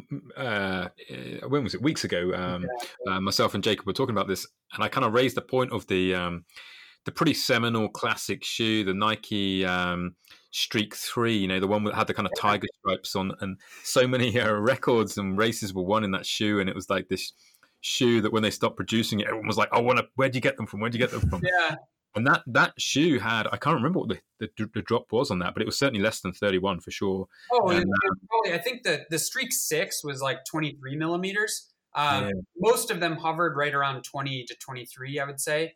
Um, you know, the, all the all the Adidas Adios flats were 24, 25 maybe. Um, Mm. That was very, you know, because what I mean, what the Vaporfly really did was shift that optimality point of weight and cushioning and energy return. Because EVA, because EVA is so inefficient at returning energy, the Mm. optimality function like was heavily favored towards just reducing weight. Um, Yeah. So as thin as you could make the shoe while giving a little bit of cushioning was what you wanted to do. The Vaporfly totally shifted that by now having a material that returned much more energy that you put into it. And it was half the density of EVA. So you could have twice the material and have it weigh the same amount as that 23 millimeter streak. Um, so that that was one of the things that, you know, we talked all about, you know, all the other sides of this, but one of the other aspects that this got clipped from, you know, further discussion of it got clipped from my regulation proposal. But one of the things that we don't um, haven't talked a lot about is the fact that these shoes do something that I think is biomechanically really cool, but also speaks to it, its advantage is that it extends the effective leg length of the runner um, without adding mass. So the idea that that the Vaporfly is almost 40 millimeters thick, but weighs the same as the Zoom Streak, which is 23 millimeters, right? So say the Vaporfly 4%, before we got to the next percent, so, like say it's 38 millimeters. So now for the same weight, you have a longer leg, right? And you now have that longer leg with a material that's nearly perfect, that's that's much more perfectly elastic. So you have this this really, really highly resilient elastic element that now has made your effective leg one and a half centimeters longer. So what we know from um, and we don't really have data on this in humans of because that's that's actually a really challenging thing to do to extend the leg length of somebody but to control for mass because you could extend the leg length but you then you know inevitably add mass. So this was i thought actually one of the first really nice studies or you know demonstrations of what happens when we start to you know creep up and extend the length of somebody. Because if we look across the animal kingdom like outside of just humans across a big spectrum of leg lengths we actually see that there's this really beautiful um, decreasing cost of transport. So cost of transport, same thing as running economy essentially. Um, as you get longer and longer legs, so like really, really short, small animals like squirrels have really high costs of transport, whereas really animals with really long legs like elephants actually have are incredibly, incredibly efficient. Um, so one of the things that I did was uh, for the for the piece, and, and like I said, in the final version of the proposal that went to British Journal of Sports Medicine, uh, we had to clip out a bunch of this, but talked about how if you adapt those models from physiology and say, okay, what energetic savings does one centimeter on the leg give us? And it accounted for a substantial portion of the um, the benefit of the Vaporfly, which uh, one and a half centimeters using again these physiological models would would estimate that it would be about um, one and a half to almost two percent improvement in running economy. Again, Wow. assuming, assuming um, constant mass. So this idea that you're uh, extending the you know effective leg is a substantial energetic benefit on its own, and then add onto that you're extending it with a material that does not fatigue. So that's the Mm. other crux of this that I think is is an important piece of you know especially the the need to regulate is as we add shoe to people so if we have a 50 millimeter shoe a 60 millimeter shoe we now have more and more and more of their running performance um, being done by you know being being aided by something that doesn't fatigue and i think that's that's one of the really important things that we need to think about here is is that the you know our elastic structures in our body function as springs. Our whole body that underpins my thesis my dissertation work is how our body functions as a spring. But the the the you know what underlies that though is that there's a cost to that spring right? So you could think of say say if we are a pogo stick that bounces along that spring on that pogo stick needs an energy source to function right? And that's what our body does. We carry an energy cost of bouncing along.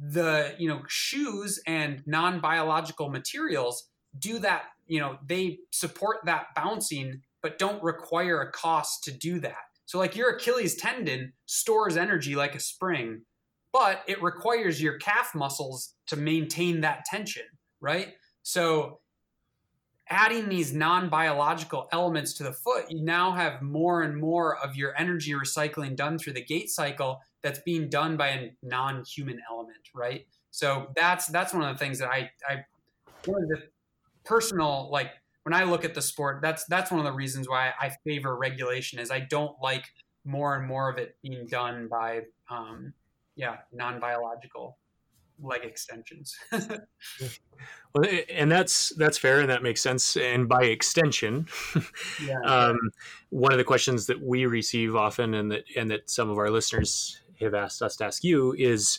um, are there any known or foreseeable injury risks because of this leg extension? Uh, in fact, you, I'm going to read something that you wrote in your um, in your article, "Trading souls S O U L S for Soles, S O L E S you said, I fear that the distinct mechanical features of the shoe may have consequences we haven't yet seen unfold.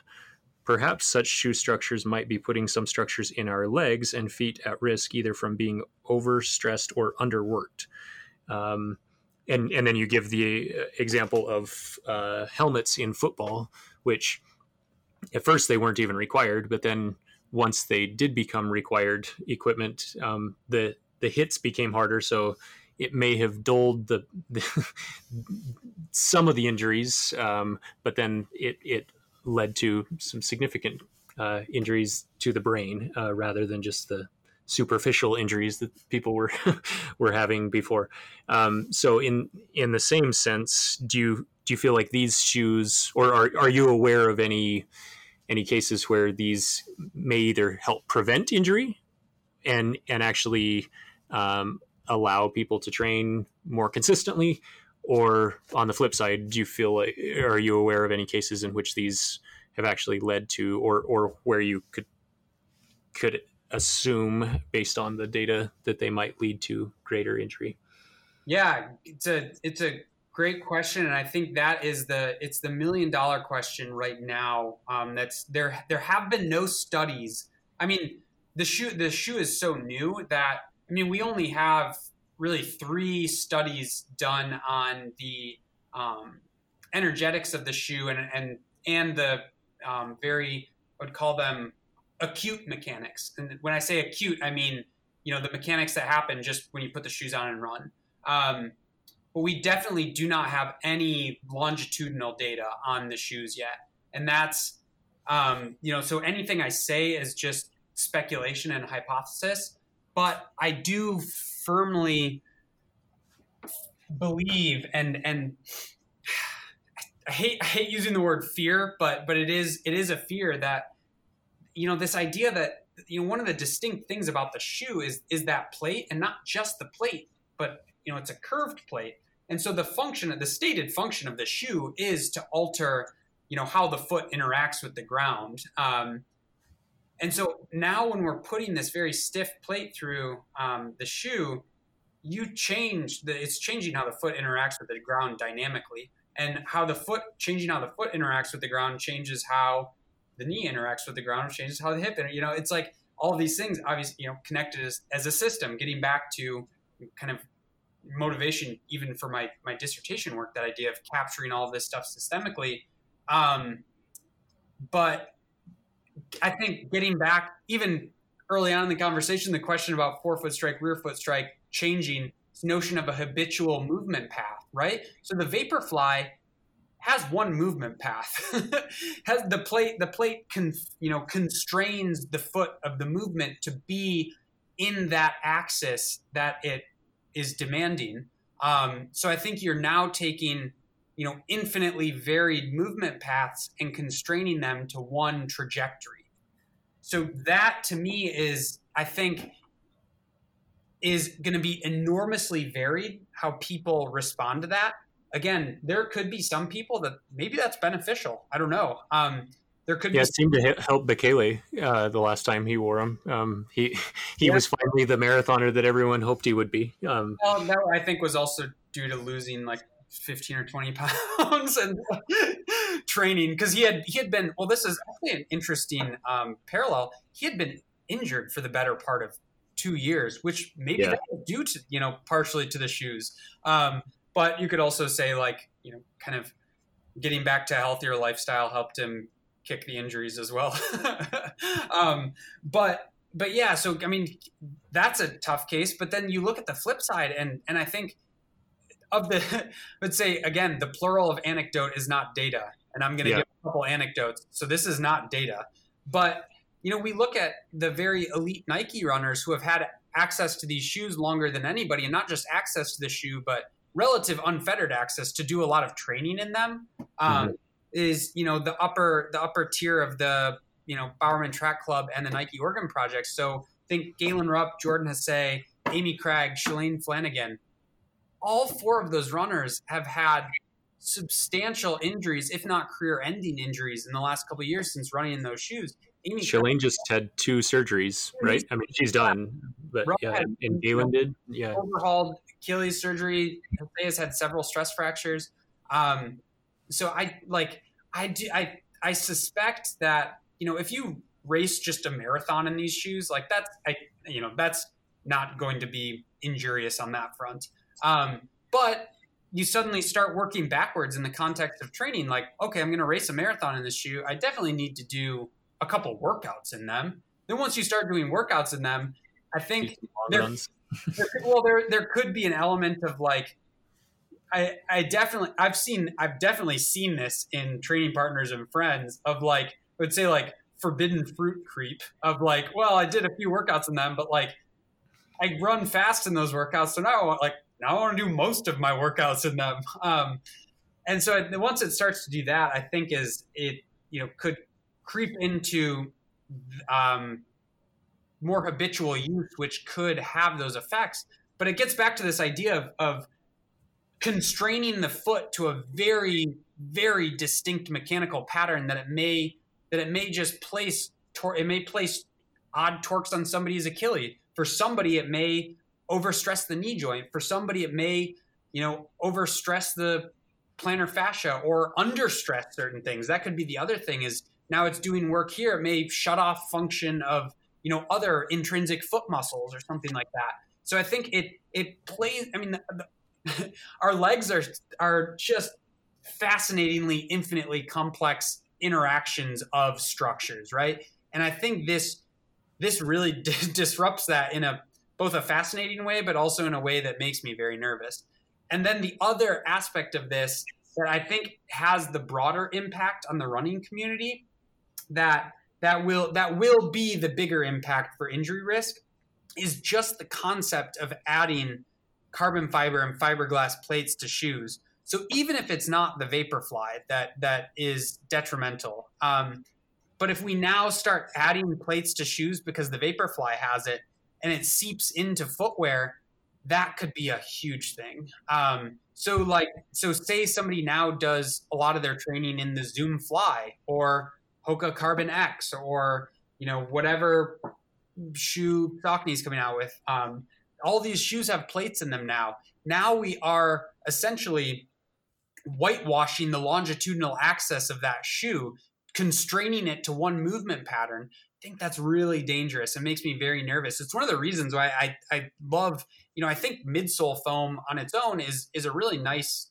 thing, you know, to run on because it's what we would call um, engineering term. It's an, it's anisotropic, which means that across all directions it has the same material properties. So whether you're bending it in half, twisting, torquing, whatever, it's relatively homogeneous no matter how you torque the shoe. So so no matter what nuanced vectors that somebody's foot hits the ground and hits the shoe, it can interact in in its own way, right? But the plate is highly isotropic, um, meaning that it has high um, uh, like single property in a single direction, right?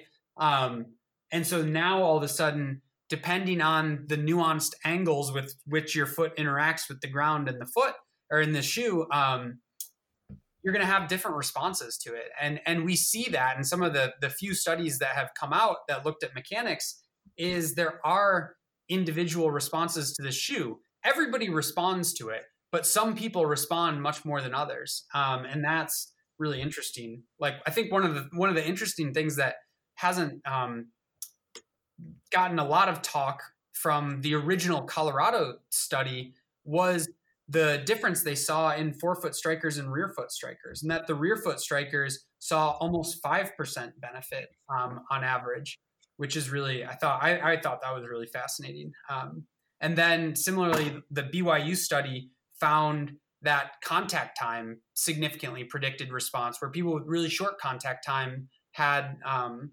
more of an energetic uh, benefit from the shoe. So, hmm. so yeah. So again, getting back to the injury risk, and it's so individualized that the shoe has the shoe has one movement path, and the world has infinite movement paths. And so I think the degree to which it forces you into that will have interesting and again it makes me nervous um it's yeah so yeah, it kind of reminds me of um, we had um, I, I, did an episode which we're going to post up probably later on. With, uh, it was an episode with uh, with ben Nigg in his office. Oh and, yeah, um, so he's the one who yeah. coined that term, the preferred right. path. Yeah, yeah, yeah, and um, and he was talking. He talks in the episode about his work with On, you know, the, okay. Swiss, Swiss, company, and uh, yeah. And he describes in the in the episode about like the concept behind the clouds and and this kind of localized deformation of the cloud and um, and and how that sort of can can naturally uh, work better with uh, with how the, how the foot wants to work. And um, essentially, what you're describing is, is the absolute opposite of that.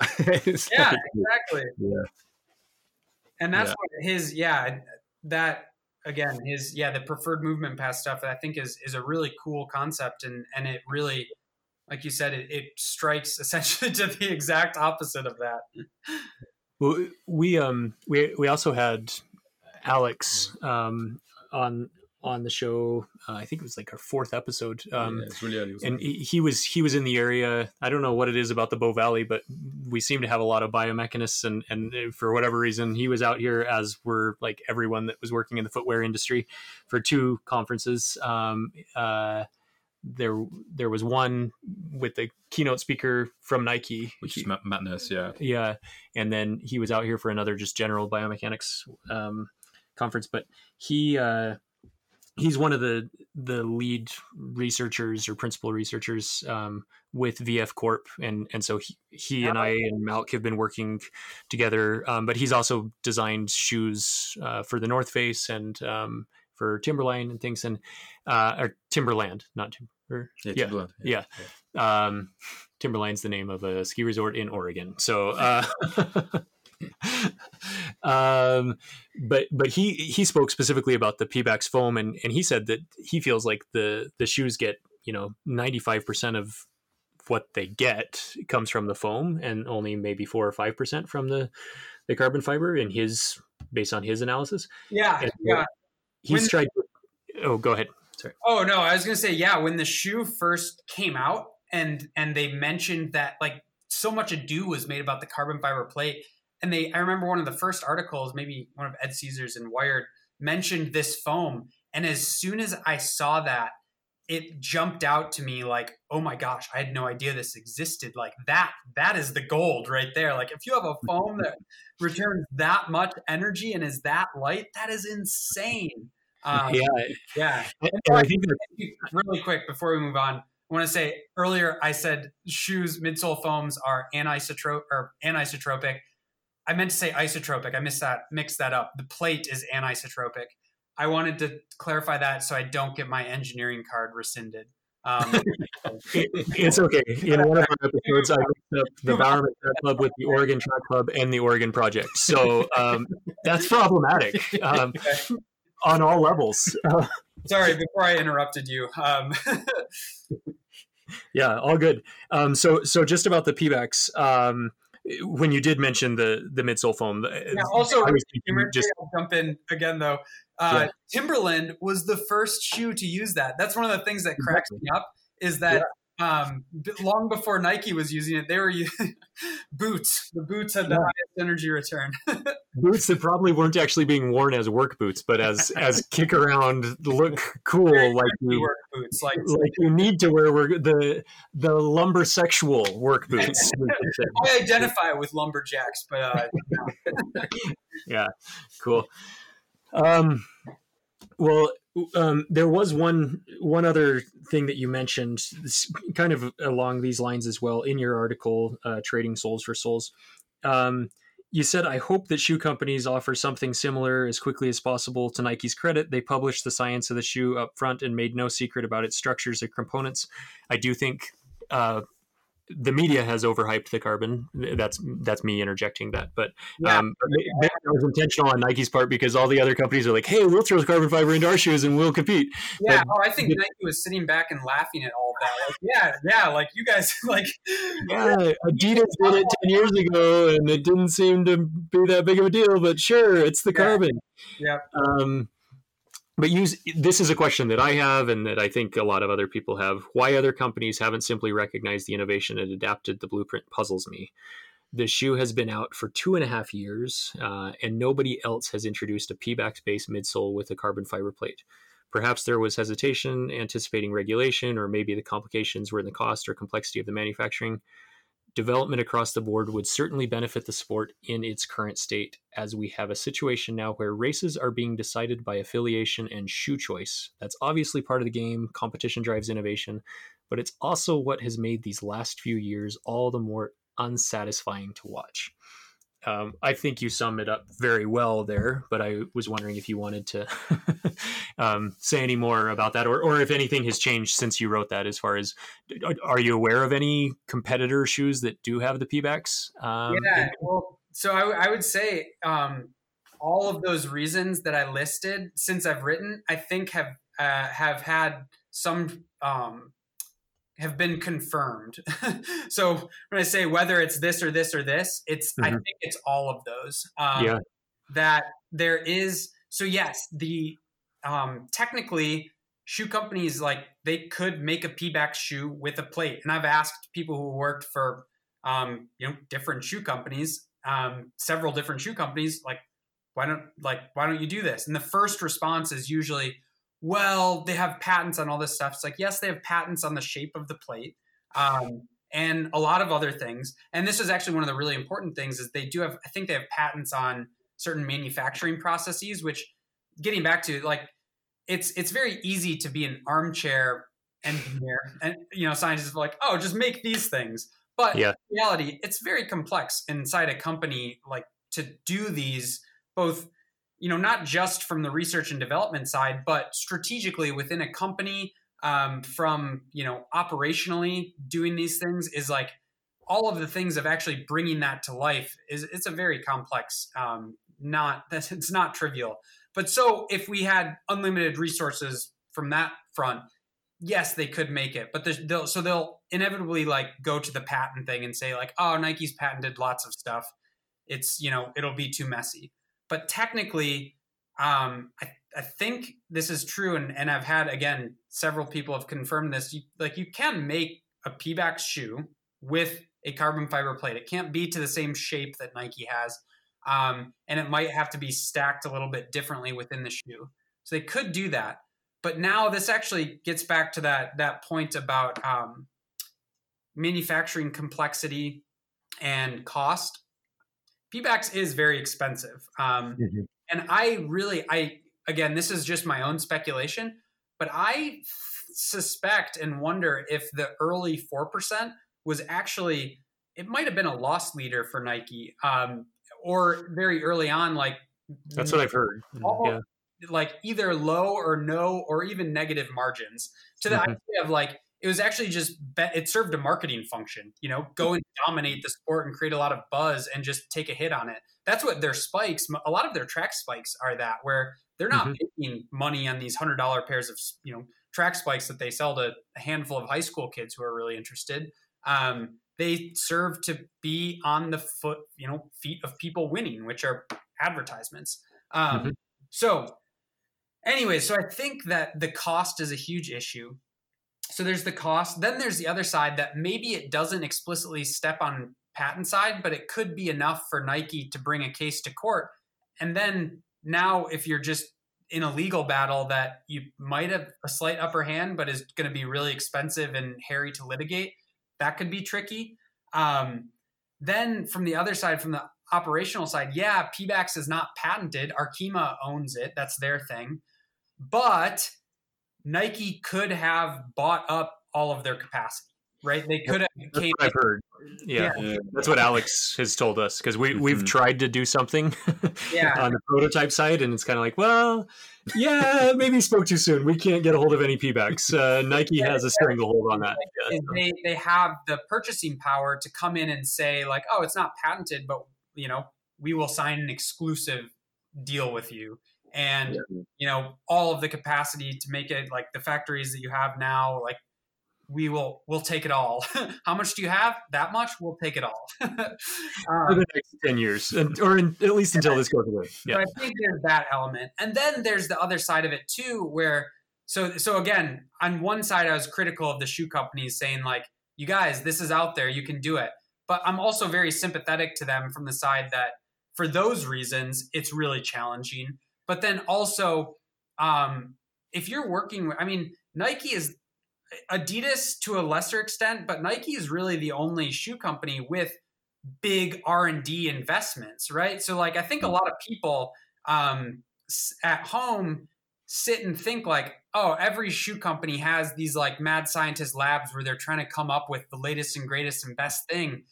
But the reality is no. Like most most shoe companies, Nike has that. Um, but most companies might have one or two. I mean, a, a lot of them don't even have engineers. Um, yeah. If they have engineers, they maybe have one or two. Um, and they're and those engineers are not doing a lot of performance work. They might be doing that might be in the back of their mind, but they're also managing the whole spectrum of products, like developing shoes not for the handful of elite marathoners to be racing, but for the tens of thousands of hundreds of thousands of runners that they're you know making shoes to train in. And so that's that's just the you know design side of the shoe that they're worrying about this enormous spectrum. Then they're also worrying about the manufacturing of the shoe and, and how to actually bring that to life cost. So now when you have one or two people dealing with this enormous thing this this performance like i mean that's a job for a team in itself of developing the performance side that serves you know no mar- you know no cost function. It's purely almost you know a marketing thing. So most shoe companies don't even have anywhere near that bandwidth to be doing that. Um, so there's that side. And then you get back to like well okay so now say they want to develop this single performance thing for these people. They have all this in place.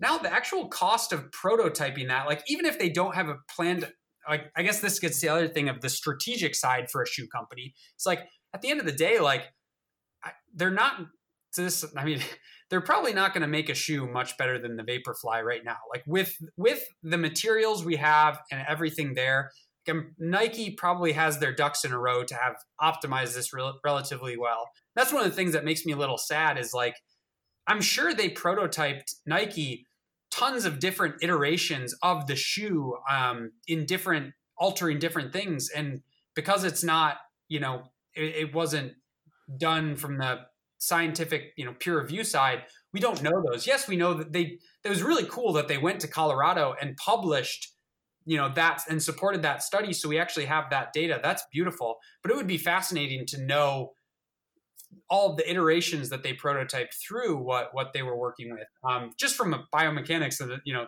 scientific standpoint.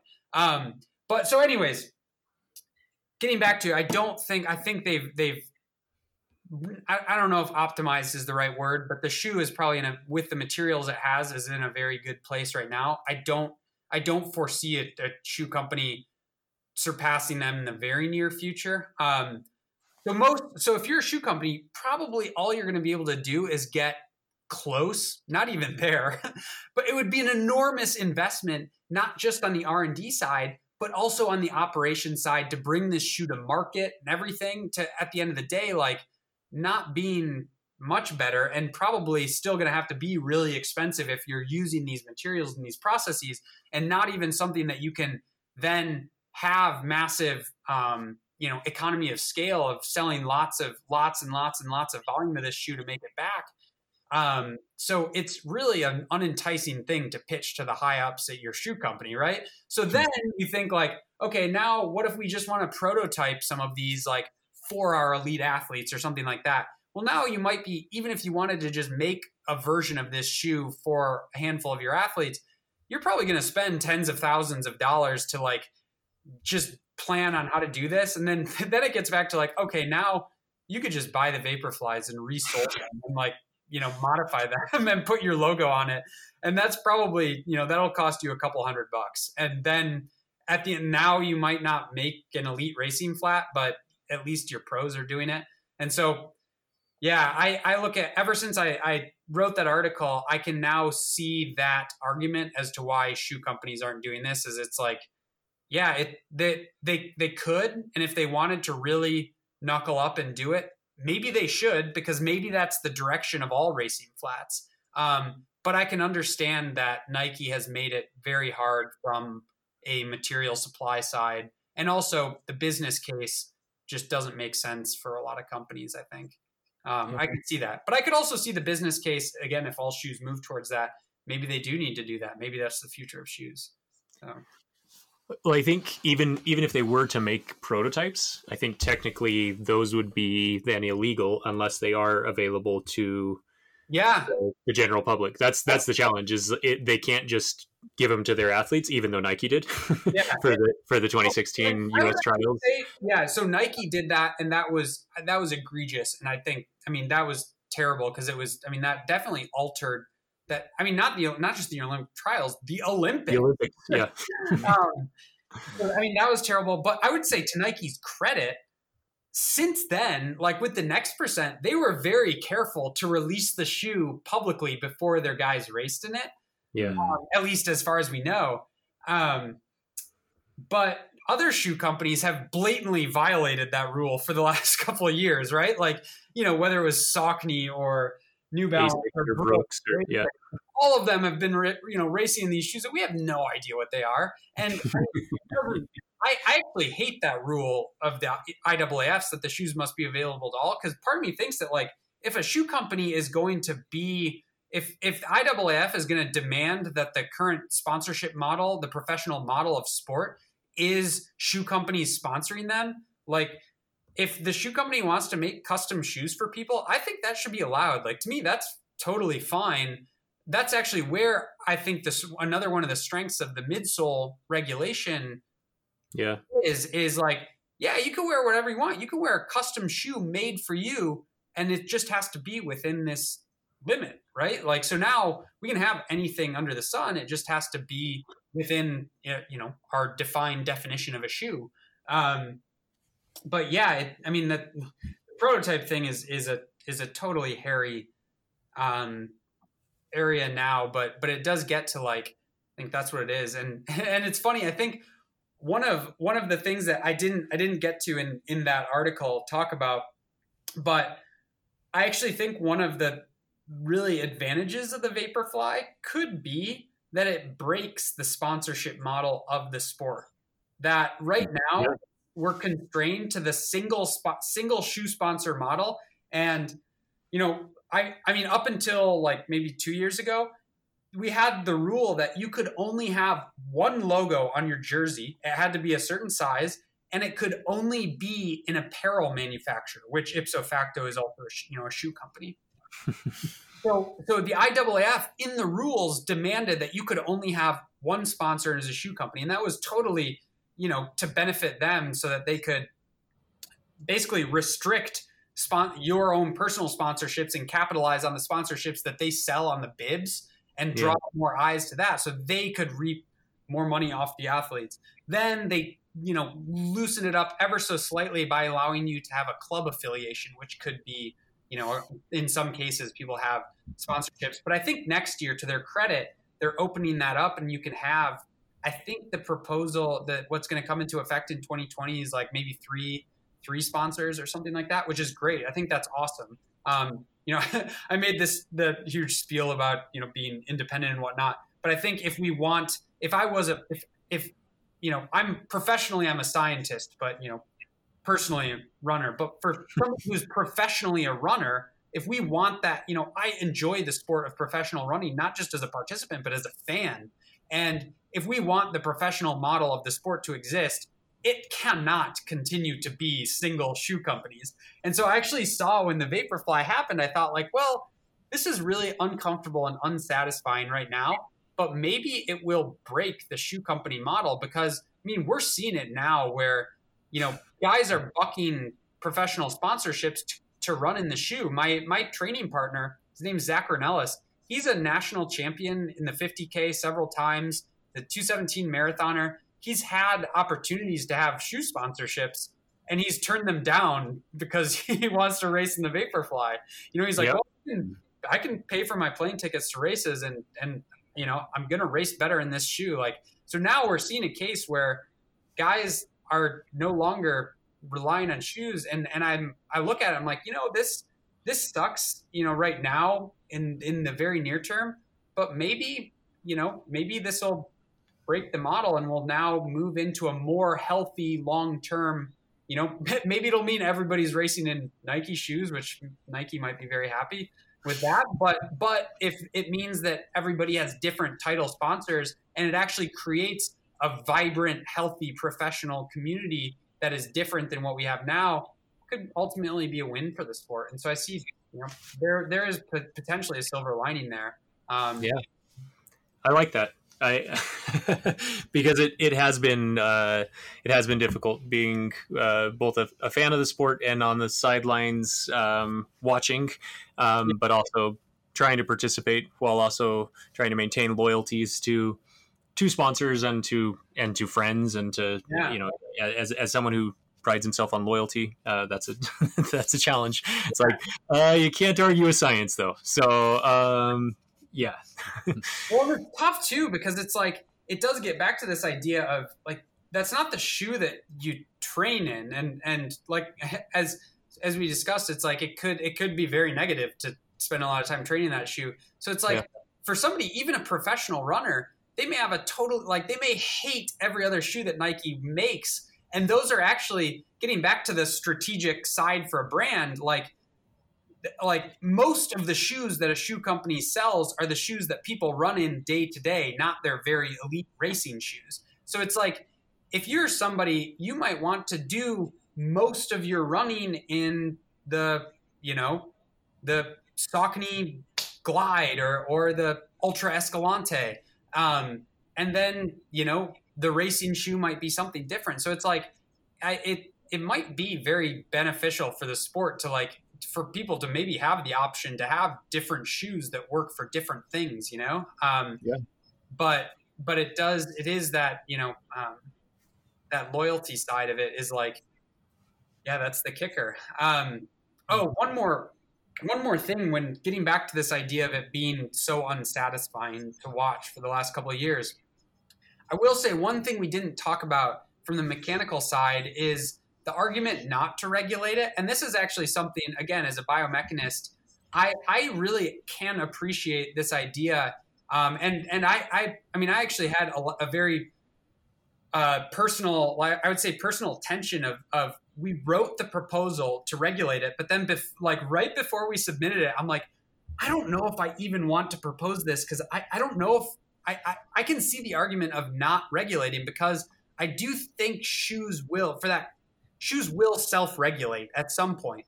Like getting that idea of if we continue to extend the length of the shoe and the midsole length, there will be an optimal point.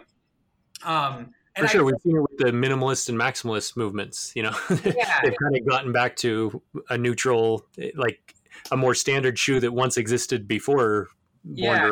Well, yeah. I mean, the the Vaporfly is by all definitions a maximalist shoe. It's it's sure. Thicker than it's it is maximal, and and I think the ideal is still further, and we saw that again with Kipchoge's 159 shoe. Is uh is I mean it might be 50 millimeters or more. So I suspect so, but like I the thing I guess I don't know is like there is this argument that eventually like because of that stabilization cost, shoes will self-regulate, and even with perfect materials, you we're I, I could say with almost certainty we're, you can't have a meter long you know extension of the leg. That like that's not what we're going to be seeing. Um, but if it's you know if it's 50 millimeters but it, maybe it's 60 millimeters and, and it's one of those things where i think it's it's further not far enough away from where, where we're at now that if we allow it to not regulate so so that's that's the side to not regulate. There there's the argument not to regulate is that there is an optimality point that we actually will naturally self-regulate eventually. And I again as a scientist like I I kind of like that because that means that the human body itself will set the regulation limit. Um, but and and it also means less rules and less restrictions that would be harder to enforce. So like I think there is that that self self regulation side that that is true.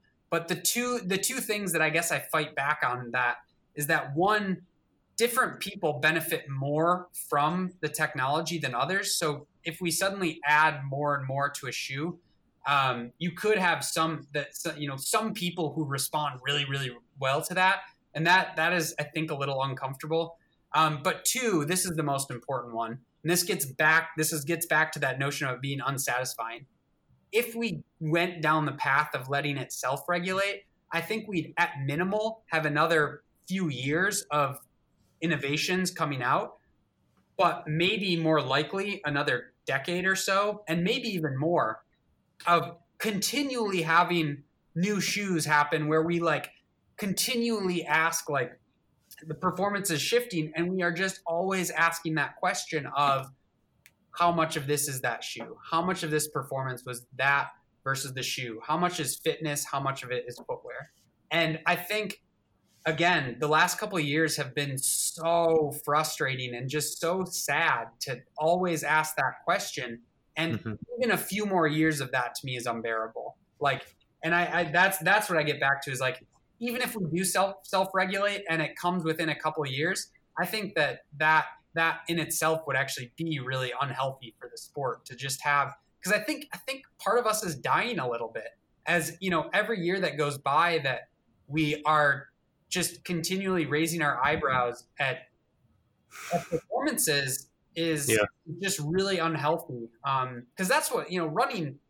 That's its value proposition, man. Is like transferability across generations, across selves, across time. And I get, I get that we need innovation and um, things will change, but but I, I mean, I do think that if we if we capped the midsole height of shoes you you i mean if we especially if we capped it at what shoes used to be like 20 25 millimeters you could have absolutely perfect you could have you could have you know ideal foam and a carbon fiber plate going through and it would probably only be one one and a half maybe two percent more beneficial than the you know current racing flats they had. Because i mean even when they had carbon fiber plates the the studies on that done in the early 2000s it was a very noise i mean only some some people benefited and they actually found i think it was it was the the benefit was highly predicted just by body mass. So it was like the heavier runners um, benefited from these plates and they really saw in just the lighter runners which is most elite runners really didn't see much of a benefit. I mean adidas put those in their shoes very early on but just scrapped them. Um, so even you know if we had thin thin thin shoes, like we would be, I, I'd say largely comparable to runners from most generations and and it would persist for the future. But that idea of it being like again goes back to unsatisfying is like you watch a race now and it's like that sucks that when you look at the starting line and you look at somebody and think okay that adidas guy has to be three minutes better than that nike guy to beat him. That's Yeah. insane. That sucks. Like that like that's no way to hold a sporting event you know? Um and i mean i found myself watching the amsterdam marathon uh, a few months ago and I was cheering for the Adidas guy that there was a pack of Nike guys and it was it was an Adidas guy who won and I was cheering for him because I was like that's incredible that he, that he like holy smokes he's dominating like He's that much better. Yeah. much better and and and that's what like oh yeah so Yeah. so it's like i mean and again it's like it maybe maybe again the silver lining is maybe it just breaks the model of the sport and we now and we have to overhaul it and that that could be a very good thing too um Yeah. but yeah Well, Wow. Yeah. we, Th- Still a lot to to digest, and um, we could talk for a long time. hopefully, hopefully our, our listeners have, have been able to get in a, a good medium long to long run in while listening to this, and uh, and then they'll have they'll have more questions. Um, we'll definitely recommend that they they follow you on on Twitter. You you um, and you, you share a lot of really high quality things, and uh, um, I'll I'll put some links to some of the some of the things that you've shared in the past that we didn't even get to touch on. um, yeah. Well, uh, thank you for making the time. Uh, I know it's a busy time of year, and uh, we really appreciate you sharing your your expertise with us. And yeah. hope to have you back on um, once, once we've broken and, and fixed the model. yeah yeah Have you? Do you have a specific uh, uh, name uh, that people can get hold of you on, uh, like Instagram, Twitter? That Yeah, so, so Instagram and Twitter are both my my just my full name, Geoffrey Burns with a G, G E O F F R E Y B U R N S. or something? Is there is there like a, a gap between, or is it just straight through? Nope, just straight through. Okay. and we'll put links to those uh, articles both on re- regulating the stack height and also um, to your to your site and the the article of trading souls for souls. So, Awesome, thank you. And yeah, I should say, I think probably when when listeners are hearing this, it's going to be right around the time that IAAF or World Athletics, I don't know, but uh, they're going to be announcing. You know, I think they're what they decide to do. And I should say, if I'm in the business of forecasting, my strong suspicion is that they are they're going to probably put some sort of wording in it that just says like it can't be um like you can't have any sort of energy source in a shoe like a motor or something but i doubt i doubt they're going to regulate it i think they're going to go the route of self-regulation but probably when this episode airs or right around it will be when they announce what they're going to do because i think they said in january early Yeah. january so let's hope they follow through and uh, hopefully there will be something that, that improves the sport. yeah and i will say I, earlier i mentioned I, I made the like offhand comment that could be argued that the shoes violate the the current regulations and um, people that that might i don't know if that might anger people or disagree with it but that's one of the things that frustrates me about the way the rules are written now is that it's like they are to me they're written more like loopholes than like regulations. They're Mhm. like there's no operational definition of anything. So they say that it can't have an advantage it can't be an unfair advantage or assistance to to an athlete and it must be reasonably available to all but we have no definition of what reasonably available is. We have no definition of an advantage. So it's like these things that have so much wiggle room where one person could make the argument that they're not reasonably available to all or at one point they weren't. Um, and you know you could make the argument that they are designed explicitly to provide an advantage. Uh, even make this is actually an interesting thing too. The rules elsewhere stipulate that the purpose of footwear is to protect the shoe and provide stability to protect the shoe and provide like a firm you know something for stability. Um, a firm grip to the ground and stability. And i'm like that's actually funny because this the shoe like with the stack height actually is like a destabilizer of the shoe. So it might even be you know away from the purpose of footwear but Yeah. so again but you could also then make the flip argument that because there's no explicit definition of these that they're not. So i want to clarify that that they are not that they're you know not technically breaking the rules right now, but then you know a passionate person you know may say in some spirit that they are. I don't know, but yeah. So you're not the only one of that opinion. So Yeah. you you you have others that have your back as far as uh, that. So, well, I, would- I, will- I will say though that like I'm not even necessarily of that opinion. I have like both both sides in my brain are making those arguments. But all of that rambling aside, soon enough we shall have a maybe maybe more clear, you know, definition. That's moving helpful, but, But, but we'll have some some some version uh, of if it. there is any guide, I think it'll just be similarly ambiguous and frustrating. Yeah. So Well, um, you, I feel like you really do a good job of articulating that that you you can see both sides um, in your article, um, "Trading Souls for Souls." So we'll be sure to link that, and hopefully, you, you your website just gets inundated with. Cool. Well, well, if it does, that'll be good because that'll mean your podcast is, you know, be reaching ro- lots and lots of ears, which is awesome. And I really appreciate you guys having me. You both are, you know, incredibly intelligent, sharp um, stewards, students of the sport, and it's uh, it was an honor to be here and to have this chat with you guys. So thank you for having me. yeah, thank you. We really appreciate it, and uh, we hope to have you on soon. Yeah, all the best with the the rest of your studies and and the defense of your thesis. Thank you. Thank you. Thanks again for listening to this episode of the Art and Science of Running podcast. Mark and I would like to invite you to join us this spring at the Peak Run Performance Rocky Mountain Running Retreat from April 30th to May 3rd. That's four days with other runners from around the world running in a beautiful setting and discussing all things running. In addition to that, Mark will be performing gait assessments uh, throughout the weekend and will provide you some feedback about your gait certainly discuss training, strength training, injury prevention, nutrition, and anything else that uh, have questions about throughout the weekend as it relates to running. This will be based at a lodge in the Rocky Mountains. This is an opportunity to either bring some a partner or, or a training group out and and enjoy the trails together, um, stay together, but it's also an opportunity to meet other people from around the world. This is only for adults. It is co-ed, um, but it's it's for runners of all ambitions and abilities, whether you're a beginner or you're an Olympian. Uh, if you've got an open mind and you want to run in a beautiful place with other like-minded people, this is for you. Uh, we welcome you. For listening to this podcast, we want to offer you 10% off. So if you use discount code ASR10, that's ASR10, you can um, get 10% off your registration of this retreat. It will fill up.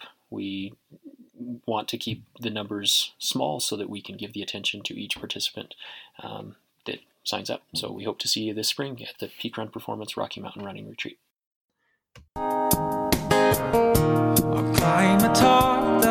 Highest mountain.